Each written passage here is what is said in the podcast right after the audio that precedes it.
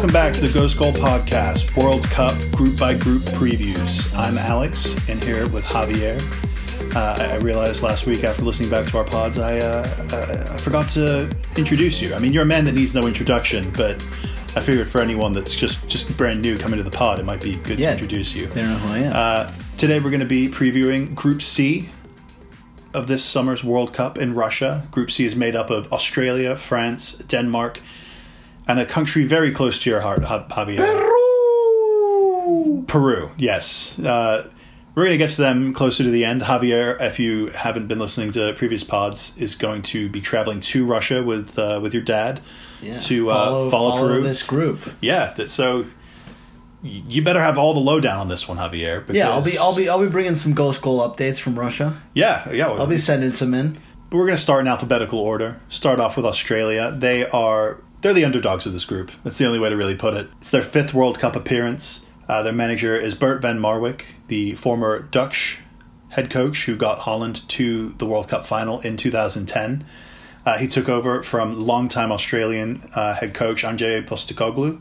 After Australia had initially qualified for the World Cup, he's yet to manage them in a competitive match which doesn't really bode well. But let's just say Australia took by far the much more beaten path to get here to this World Cup. They a few years ago made the very strange decision of switching from the Pacific qualification group uh, that made up that was made up of small nations like Tahiti and probably uh, best of all now New Zealand.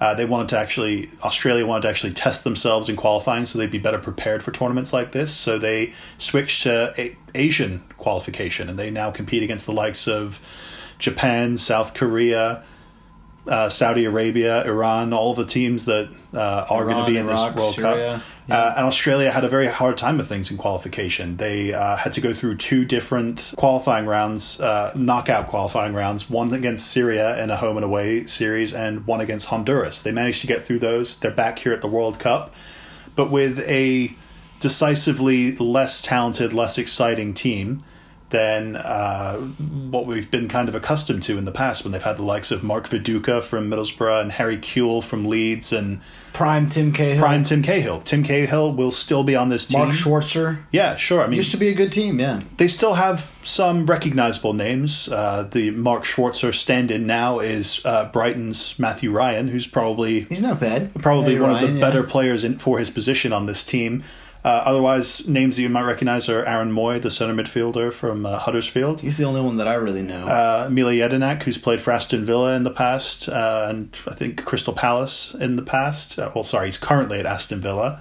Uh, Tom Rogic from Celtic is probably one of the best players in the Scottish League and the, the number 10 for Celtic that really makes Brendan Rodgers' system go there. he's their. I think he's. That's going to be One the midfield. best players, that's going to yeah. be the midfield three that they trot out with Right.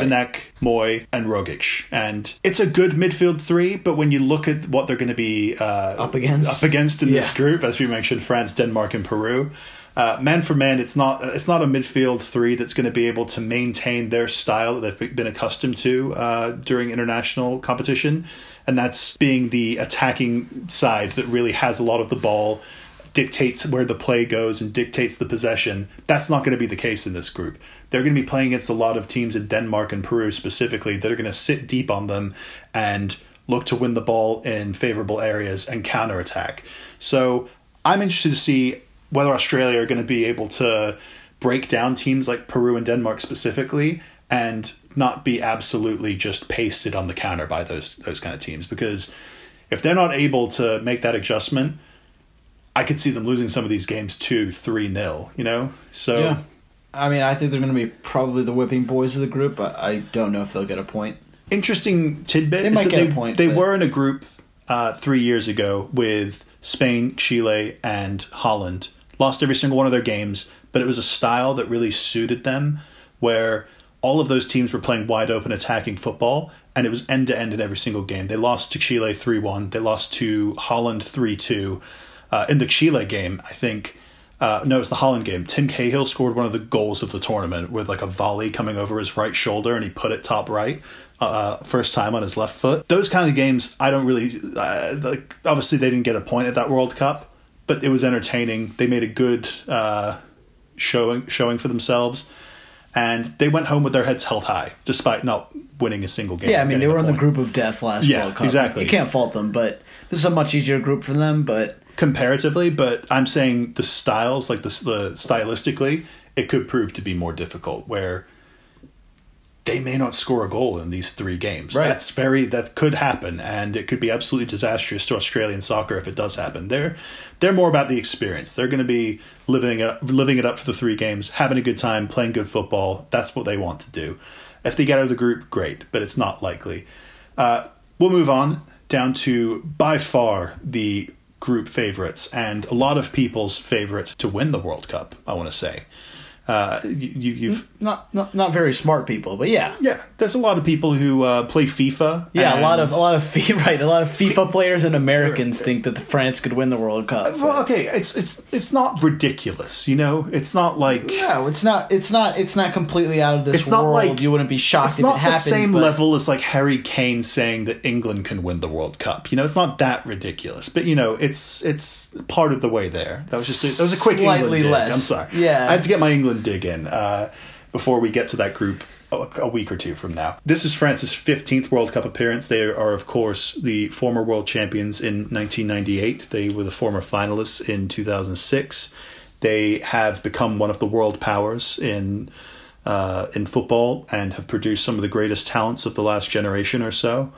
Uh, notable players. Where do I start? This is another. This is another one where you're just like, where do you really start from here? I, I'm not going to mention. I feel like the entire team is notable, sure, the entire team is notable, so I'm actually going to talk and they about. have two full teams that you could name and be like, "Wow, these whole players are all amazing." Well, I want to talk about instead of notable players because they obviously do have so many different world class players and combinations of those players they can play.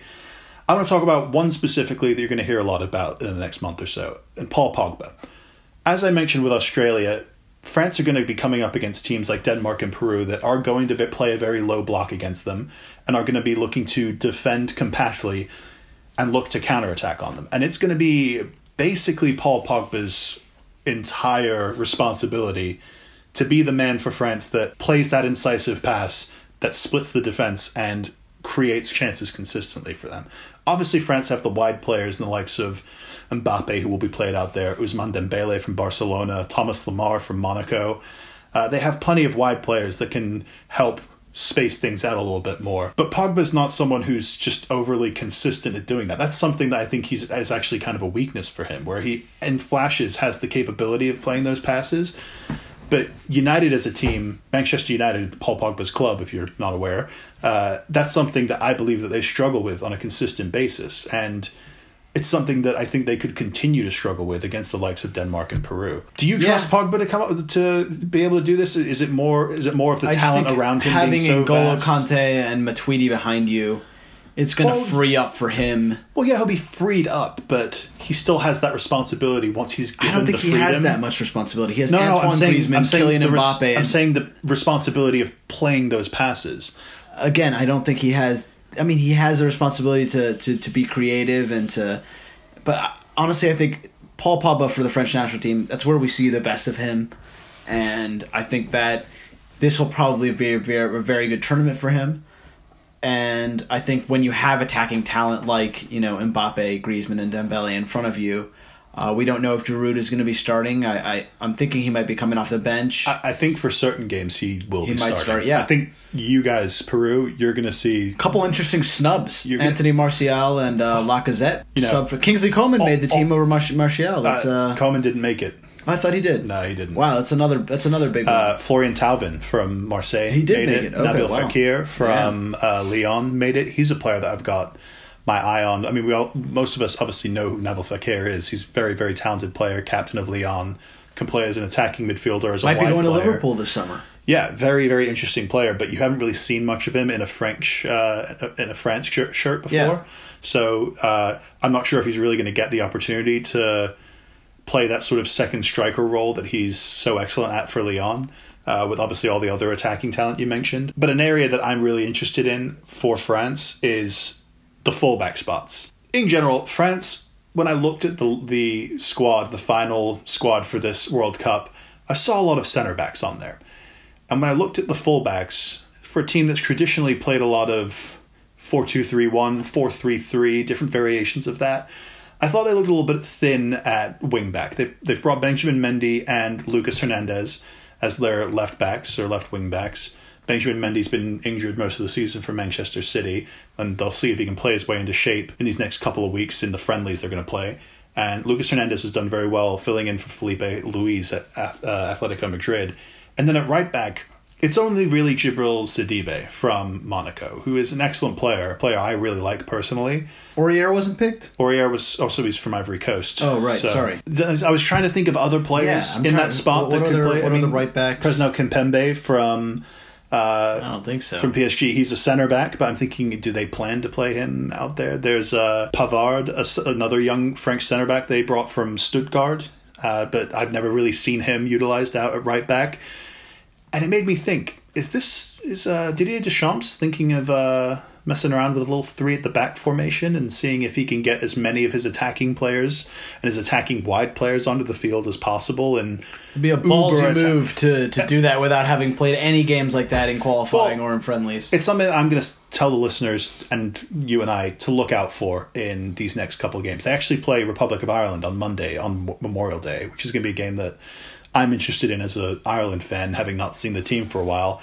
But I'm interested as a, a fan looking forward to France at the World Cup to see what kind of formations and systems they try out.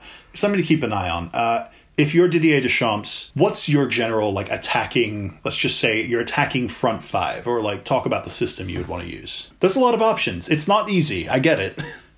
I mean, I think you have to start Griezmann, obviously, and you have to start. I think it's fair to say Griezmann, Pogba, Kante are all automatically in. Maybe Mbappe is like a shoe in. Like those those four players are absolutely playing. And I'm not talking about just the I'm ta- I'm going back into midfield here. Right. Just saying if you're playing Pogba, you're playing Kante next to him. They're like the two best midfielders in the world. Yeah, I mean, I I think uh, I, I don't think you can really go wrong with France, whichever whichever what one of the attackers you start. I mean, I think Well, they've struggled in they've struggled in qualifying. I think maybe starting Giroud is is is is stretching it, but I think if you have any combination of, you know, Griezmann, Dembele, Mbappe, Lemar, and um, Fekir, you- you're going to have a, a very potent offense. And I I'm excited to see these players live. I really want to see Mbappe live. I hope I hope he starts. That'll be that'll be Peru's second game, right? yeah. France will start with uh, Australia in the first game. They'll play Peru second, and then Denmark to finish out the group. You mentioned that there's no like wrong way to really line up France. I don't think that's completely true, depending on uh, what team they're going to be facing. Uh, maybe for Australia, I think at the end of that game, like talent will just win out. But I think they're going to have to get settled into a way of playing that uh, in, in the group that will see them through to success. Because I think for France, it, their their goal is to win the World Cup. If they go home any earlier than the quarterfinal, or any earlier than the semifinal, maybe even, it's going to be a disappointing World Cup for France. So I think you need to find a way to get Griezmann, Ousmane Dembele, and Mbappe rotating and playing in a front three that I think has I think some form of chemistry. one of together. Dembele or Mbappe will be on the bench. I don't think. I think it's going to be. Dembele. Yeah, I think it's going to be Dembele purely because he's been having all these injury problems. Yeah. Uh, he's hurt currently. right. He's a slight doubt for the World Cup. He might not play in that first game. So so who walks into that front three then? Because you're not you're not pushing Griezmann out wide. probably Lemar, right? Probably Lemar. Yeah. I'm I'm I'm very surprised that you know neither Coman or Martial is called up to this team because it seems like they're, It's they're from a the little from bit the club form of Thauvin and uh, Yeah, Fekir. Surely one of you know those two. Martial hasn't played the entire half, second half of the season, basically. Yeah, it's true. It's. I think they're going to miss FIFA. him. I'm happy. I'm happy that Mar- Martial's not going to play against us. You know, yeah.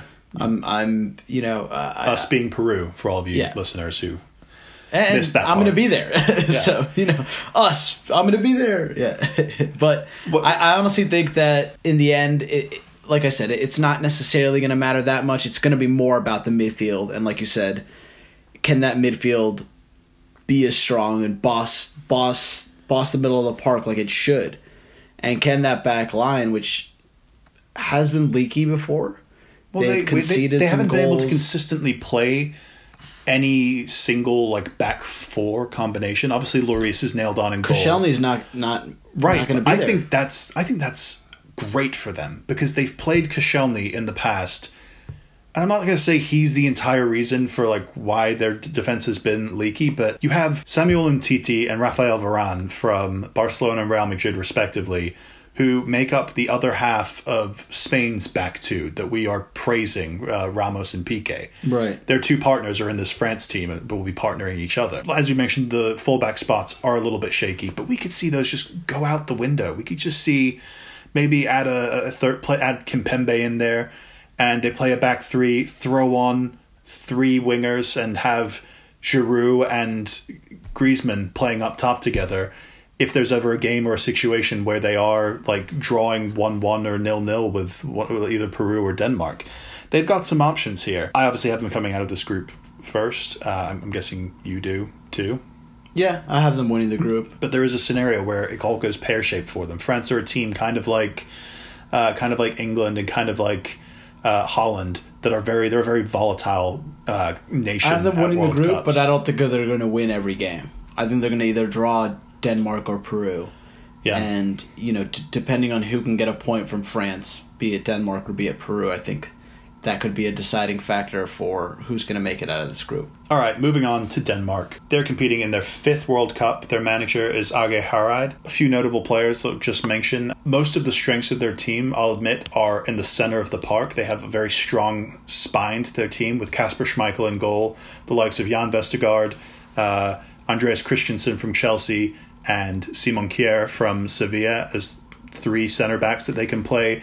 They've got a pretty stable midfield in William Kvist and Thomas Delaney from Werder Bremen. Christian Eriksen needs no introduction. He will be pulling the strings in the middle of the pitch for them. And at, up top, they've got plenty of striking options in the likes of Nikolai Jorgensen, Yusuf Poulsen, Nicklas Bendtner, Lord Bendtner himself, and Kasper Dolberg. You maybe even mention Andreas Cornelius if they decide to bring him. They haven't finalized their squad yet. But where I worry for Denmark is going to be in providing the width necessary in games against Peru. You okay? People have mentioned we're going to get to Peru in a second, but people have mentioned oh Denmark might dominate Peru because they have the height advantage to play balls into the box and and uh, and win aerial duels with Peru. But to do that, you've got to have talented wide players that will be able to play good balls into those areas. And the only really solid player that has the capability of playing those kinds of balls is Christian Eriksen. And if you bring him out to the wing too often, you're just going to completely neutralize your best goal scoring threat. You know, so they have an interesting debacle to think of when uh, as- asking themselves where they're going to utilize Eriksen the most to get the most out of him for their team. Yeah, I've been going back and forth on uh, Reddit some with some Danish fans and asking, you know, who are your, you know, who are your best players? Where are your weaknesses? And it seemed a lot of the Danish fans. First of all, it's striker. They don't. They don't really have a set. They don't have one striker who starts every game. They don't know who their best striker is, and It's they- they- situational. they've had they've had problems with finding goals. You know, if Eriksen doesn't find the back of the net, they rarely have someone who does. I've heard Eriksen that. and I've heard that uh, Delaney's the other goal threat. That He had four goals in 10 uh, European qualifying games. Uh, He played all 10 of those games, which for a box to box midfielder is a pretty good return rate, goal scoring rate. I'm I'm genuinely you know curious to see how how a team like this does against Peru. How, if they can contend with our with our style, with our counterattacking style. If I think they're going to be surprised how good Peru are at possession. But this, like you said, this Danish midfield, it's hardworking.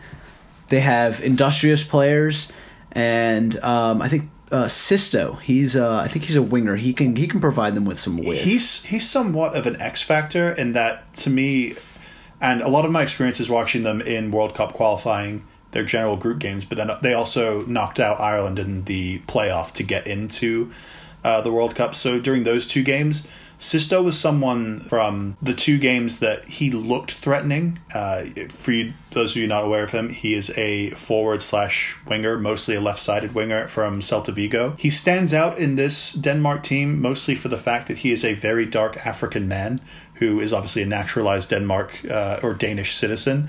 And he reminds me of a poor man's Sadio Mane very, very good and tricky and quick on the ball, but he doesn't really quite have the off ball intelligence of a Sadio Mane to make those off ball runs that could really take his game to the next level. And his finishing is absolute dog shit to be very very honest with you he may have a he may have a game or two in this tournament where he plays absolutely out of his skin and you're thinking Pione Sisto he's like the next big thing we need Right. to sign him because he's only 23 or 24 but I don't think you need to really fear him as long as you uh, as long as you sort of respect him a little bit you should be able to keep him at bay The only one I really fear in this team is obviously Eriksen. Um, I'm I think that back fear- line is quite slow. I think we It can get at them. What's going to be what's going to be interesting about that specific matchup is those two teams are going to want to play off the ball and counter each other. That's where Denmark have been their most lethal, especially in that second game against Ireland where they beat us five one in Dublin. Yeah, but you guys are trash. I mean, we are trash, not- yes, admittedly. yeah. But as soon as we started stepping forward to have to try and actually get a goal to counteract their their away goal they scored, that Andreas Christensen, right, they opened you up. Yeah, they were just able to just hit us two or three times in the counter and the game was over. They they, they have that capability, and that's probably where they're at the most deadly. Right. We'll send our Peruvian thugs to uh, make sure that Eriksen doesn't do what he did to Ireland. But they're they're yeah exactly get uh, We're gonna beat. We're gonna beat him up real good, Alex. We'll Yeah. we'll show you guys how it's done. Avengers. Yeah, we will. this is the Avengers Part Four coming this uh, coming this summer. Uh, we're going to move on quickly to Peru because we're going to talk about this in the microcosm of which team is most likely to get second place behind France. Because it's fair to say that it's between Peru and uh, Denmark to get the second qualifying spot and get into the next round, uh, and to win the right to lose to Argentina. Basically, Uh, so uh, Peru is Peru's fifth World Cup appearance, but their first since 1982. It's been a long time, and uh, as I found out when spending two or three games watching Peru's qualifying run at your house, uh, Peruvians were jubilant to be back at the World Cup for the first time in what 34 36 years. 36 years math I'm happy you guys are back. You're gen- genuinely a really fun team to watch. Remind me a lot of Atletico Madrid in just sort of how you guys set up defensively, but not parking the bus, so to speak. You initiate your defense very high up the field, and it's fun to watch for someone like me. Peru's manager is an Argentine, uh, recurring theme here on the in the World Cup. Argentines managing teams. Uh, Ricardo Gareca, notable players. I, I can let you take it from here, Javier. Jump in whenever. You are the Peruvian. Yeah, well, I think that our style, like I said, is very counterattacking, and in a counterattacking style, you really got to watch for the wide players. You know, we, you need to have really fast uh, wide players. Our two uh, wing backs uh, that I, at least I hope start are going to be uh, Luis Advincula and uh, Miguel Trauco, and both of those players are very very quick, good on the ball, and you'll see them bombing down the wing. I think that's where our width mostly comes from, and our back line is is quite solid. We uh, they play together in Peru. Uh, the two center backs. What Um, club in Peru? uh, they play for the, the Lau. They play uh, Universitario in Peru, and they're they've had they have a lot of experience together. It's why they and they, they've been playing the same back line all through qualifying, and they've you know they've visibly improved because we were you know pretty pretty awful the first half of qualifying, and in the second half of qualifying, there's been you know we've had a lot more clean sheets. Uh, there's been a lot more good performances. Our goalie uh, Pedro Gallese, he's was monstrous for us in qualifying. You saw in that uh, Argentina game That was that was in. Buenos Aires. no one respects a good nil nil, a hard fought nil nil against a better team than I do, and that was absolutely amazing. Right. Like, Argentina didn't play well by any means, but that was entirely down to I thought how well Peru set up to just sort We of almost stole it in the end. yeah. In the last minute, we had a free kick and it was going top corner. Romero Everyone made a crazy freaked, save. everyone in the room freaked out. Everyone Right. was just like, "Oh my god, if we had won in Buenos Right. Aires!" After spending ninety minutes thinking, "Oh my god, I hope we get out of here with a draw." Like, Yeah, yeah. We almost got out with a win, but uh, our, our our midfielders are very uh, hardworking, industrious. Like I said, uh, mentioned briefly in the Denmark. really underrated players Yeah. in your midfield. The um, ones to watch. My favorite player. I'll, I'll be having his jersey in the World Cup. Christian Cueva plays I- for Sao Paulo. Is he? He's been in the last couple of months. He's been talked about as like an underrated player to watch in the World Cup. So much to the point that I think he now maybe. I'm not gonna say he's. I'm not gonna say he's overrated, but people are expecting him to be To be pretty good, yeah. World Cup. the players that I'm looking at and ones that I were pretty impressed with uh, in qualifying for you guys when I did see you were uh, most namely Renato Tapia from Feyenoord. He's he's 22 he's years really old. good. Very good defensive midfielder. You know, he's not he's not scoring. He's not. you- You're not going to No, see any highlight plays from him. Yeah, but he's you know, just, if uh, you watch him for bustling, 90 minutes, hardworking. watch him for 90 minutes against so-called better opposition, specifically that France game when he's going head to head with the likes of N'Golo Kante and uh, maybe Blaise Matuidi and Right, you'll Paul see him against world class. He's going to hold his own. He will hold his own, and uh, well, I expect the real test is going to be against the likes of like N'Golo Kante. If you if he holds his own against N'Golo Kante, don't be surprised if you see someone come in to sign him. He plays, like I said, at Feyenoord right now and won the league there uh, last season, uh, the season before this one. He's an interesting player to watch out for. And then the other one I wanted to uh, highlight was Edison Flores from Aalborg. He'll be playing against Denmark. Aalborg are in Denmark. There will be plenty of uh, Danish players and Danish fans who are familiar with him after watching him in their own domestic league. He was a pretty interesting and pacey player uh, to Yeah, watch. I'm not sure if. Flores is going to start. Um, it's between but at least off the bench. Yeah, it's between him, uh, Carrillo, and you know they're both. There are two wingers. We usually only play with Andre Carrillo from Watford. Yes, yeah Andre Carrillo. We usually play uh, one of those two starts. Um, not necessarily. We don't really play with both. Um, I think uh, our because Guerrero is is not going to be going to this World Cup. yeah. Um, I think that Ruidiaz and Farfan are going to be the two strikers. I think you'll see one of those two start with either Carrillo or with Where does Cueva fit Flores. into that? Cueva's going to start every game. He's But, but where is Cueva going to be fitting to that equation? Cueva, Flores Cueva kind of plays behind the striker. Um, he's more of like a ten. But you guys play as like a you guys usually play like a four four two, but maybe like shifting into a No. four two three one. Not really a four four two. We've always played with uh, with one striker, especially with Guerrero. And Farfan is going to be that striker, isn't he? Right. We're going to play with the same style mostly. Another player that sorry to interrupt, just people who aren't familiar with the Peruvian national team. Some of you might be familiar with Jefferson Farfan. He's probably one of the more recognizable names from played this on club. Schalke for seven or eight years. Right. Like a, a couple of years ago, maybe five or six years ago, you probably would have recognized him as Schalke's pacey right or left winger that was great to use in FIFA. And you were like, oh my God, who's this Farfan guy? He will now be stepping into that striker role, which he's become more familiar with uh, during his time at Lokomotiv Moscow this season. I believe he scored somewhere between 13 and 15 goals Something in the, in the that, yeah. Russian league playing as a striker. They which, won the league. Which yeah, exactly. They won the league. He, he's been doing an excellent job in that role, and it's great that he's gotten more familiar with it. Despite playing those, uh, I think he played the two games against New Zealand in the playoff to get in. He was playing as the striker. He's going to need all the experience in that role he can get because, like you mentioned, Peru will be without their captain, without their talisman striker and Paolo Guerrero. Give me your thoughts real quick. I know they're they're fighting against the the ban for testing positive for drinking coca tea, which is the which is the root substance of cocaine. You know, it's also a popular drink in Peru. People people drink coca tea. It doesn't get you like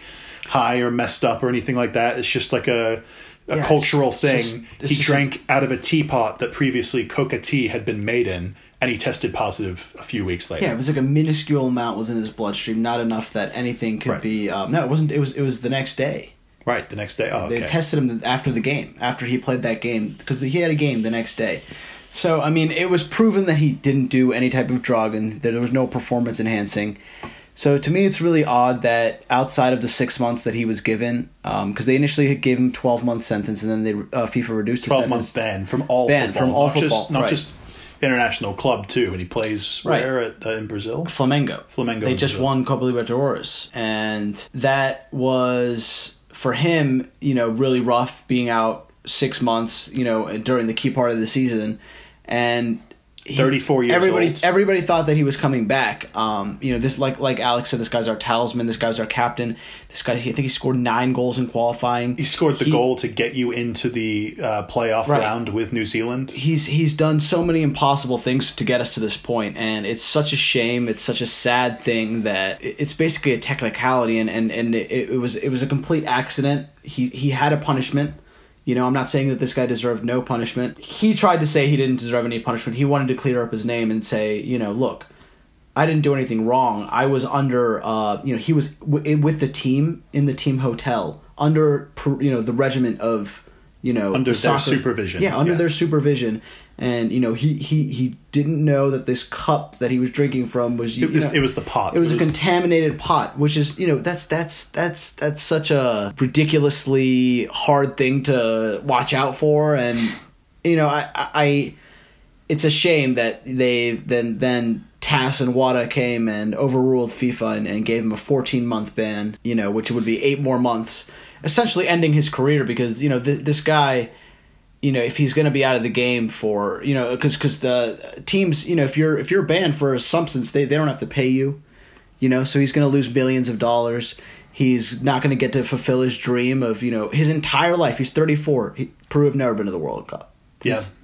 The first world cup that they go to in his entire life. And he's a huge response, reason why they're at this World Cup. huge part. Right, he dragged us to this World Cup, and he's not going to be a part of it. It's it's such a sad thing. I think it's such a shame. There's been protests in Peru.